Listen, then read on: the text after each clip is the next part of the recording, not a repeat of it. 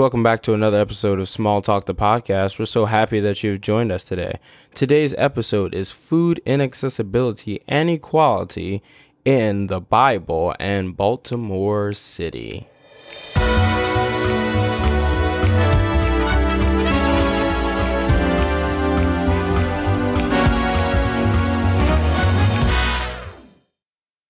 Hey everyone, thank you so much for tuning in today. I'm so happy that each and every one of you are are here today and listening and are interested in this topic today. It's a very different uh, topic that I've never really spoken about before, but in my food, hunger, and Bible theology class, we've been talking about uh, food in the Bible.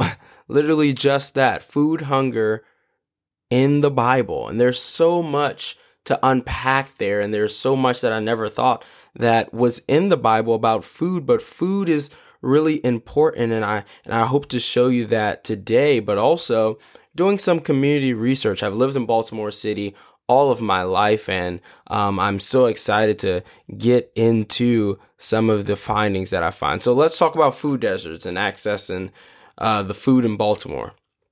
Like I said, I've lived in Baltimore City for most of my life, and I do personally believe that Baltimore is the greatest city on earth and it's not just a slogan that's on the benches that we have at our bus stops but baltimore has amazing homes nightlifes churches on every corner seafood schools and hospitals. However uh, one of the biggest struggles to me that i've seen is the access that locals have to clean safe healthy and um, healthy food. Uh, many areas over baltimore city uh, some of those areas that I want to focus on specifically today is the Alameda and uh, Greenmount and the Crestline Road area, and they all kind of intertwine and run into each other.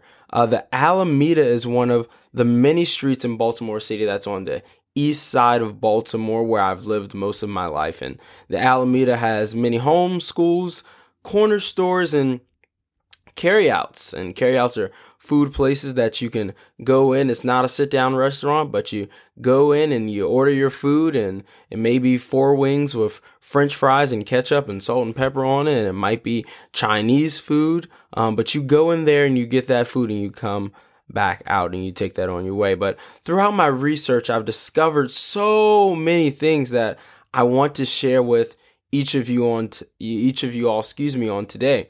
Currently, Here's a fact according to the United States Census Bureau, the population of Baltimore City in 2021 was 576,498. Out of that number in 2022, it was counted that the number of homeless persons in our city was 1,600 people, which was all that they were able to count, which doesn't discount that there is more than 1,600 individuals who are homeless and individuals who are hungry. Uh, so it would be safe to say that if you're homeless, you're also hungry and in need of food. That's my safe and healthy assumption that I am making. Um, I come to school every day and I drive all over Baltimore City and the amount of homeless people. And just for some clarity, I'm coming from Parkville, uh, Maryland. But when I drive into the city, the amount of homeless people and people who have signs on cardboard boxes, pizza boxes saying, I'm hungry or I need food, please help me, uh, God bless, are literally overwhelming. So, why is it that these people are hungry? My answer for you all today is that there's food inequality in Baltimore City, and the access to safe, healthy food is just simply low. There, there's not a lot of access that these uh, middle and below class workers and people have to safe and healthy food.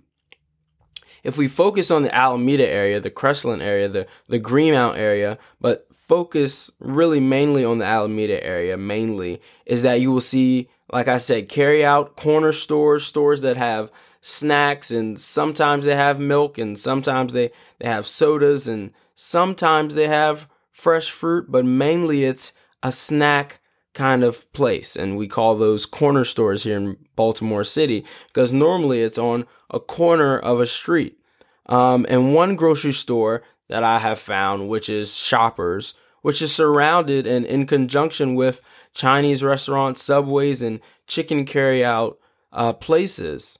And so, for the average income in the United States, the average citizen makes a little over $60,000 a year. Keep that in mind. The average income in the United States for an average citizen, they make a little over 60,000 a year. But in Baltimore City, uh, the average income that a citizen makes is below that, and it's $54,000 a year. So this means if we put into retrospect uh, clothes, if we put into retrospect bills uh, like rent and mortgage, and we do light bills and phone bills and education, there leaves a minimum uh, amount of funds for food and certainly um, healthy food. And so the access to the food in, in the Alameda area for those residents uh, that are affordable isn't food that are uh, vegetables. It's not healthy food. It's it's food that they can get, um, how they can make ends meet. Something quick, something fast. Chicken wings, fries, Subway, a quick sandwich, um, Chinese food. Something that is quick, um, easy, and affordable. You can get a little bit more bank for your buck, as uh, people say. A little bit more uh, food for the money. And so like I said, there aren't these affordable um, food places that are healthy. And so Alameda residents would typically have to travel outside of their community to get those healthier food options, like we see not too far, maybe five to eight minutes away in the Towson area. Um, they have places like um, Fresh Market and Pure Raw Juice, Starbucks, and uh, markets like Sprouts and Trader Joe's and those healthier options that are found in Baltimore County versus what we see in Baltimore City. And so I have a biblical reference here that that makes a lot of sense and during the Bible days like I said, food was very important. Food was important. Food was important. It showed your wealth, it showed your status, it showed your class, but um, now, how do we see food access and food inequality in the Bible? Um, some of you all may be thinking, and you may be thinking that we don't see food inequality and, and barriers to food access in the Bible, but guess what? We do. The good thing about the Bible is that we can't find uh, that we can find, excuse me, current events and problems in it that relate to us today. And so we have a big, big, big problem with food inaccessibility. And we can find that in the Bible today. One very important reason that we don't have enough food and that there are food inequalities is because the practice of gleaning is fully extinct. Gleaning was when uh, you had your farmers and that they would plant uh, during the harvest season, but they would not take up everything, but they would leave some things in the fields for strangers, foreigners, widows, people that were in need. But we also see that we have transitioned into a greed aspect of like we see in the Last Supper reading. Um, the reasoning for this is found in 1 Corinthians chapter 11 verse 17 through 34. And while this specific passage discusses the Last Supper, we fail to realize, and most people, I guess, don't know that the Last Supper was actually a meal. It was similar to the Passover meal. And it's still applicable because, like I said, the Last Supper was a meal. So, however, what crept in and what became a big, big, big, big, big, big portion of uh, this food inaccessibility um, was status.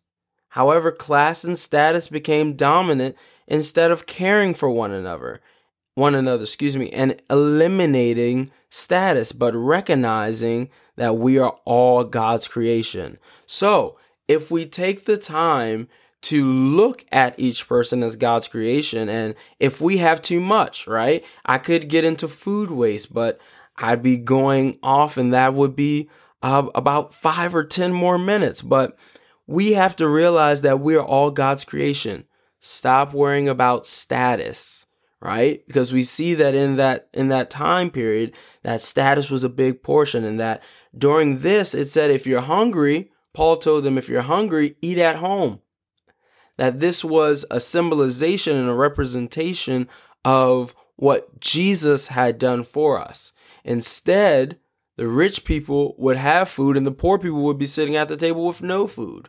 And so we don't we don't share anymore. We don't uh, get into that practice of gleaning. We don't do these things, but it's something that we need to do more. Hey guys, thank you so much for listening and joining in to today's podcast episode. We pray and hope that you were truly blessed with today's episode. Stay connected with us on Instagram at smalltalkthebrand underscore. Once again, that's smalltalkthebrand underscore. If you have any questions, comments, if you have something in a conversation that you want us to indulge in and participate in, you can email us at smalltalkthebrand at gmail.com. Smalltalkthebrand at gmail.com. And remember to continue to listen to us on all podcast platforms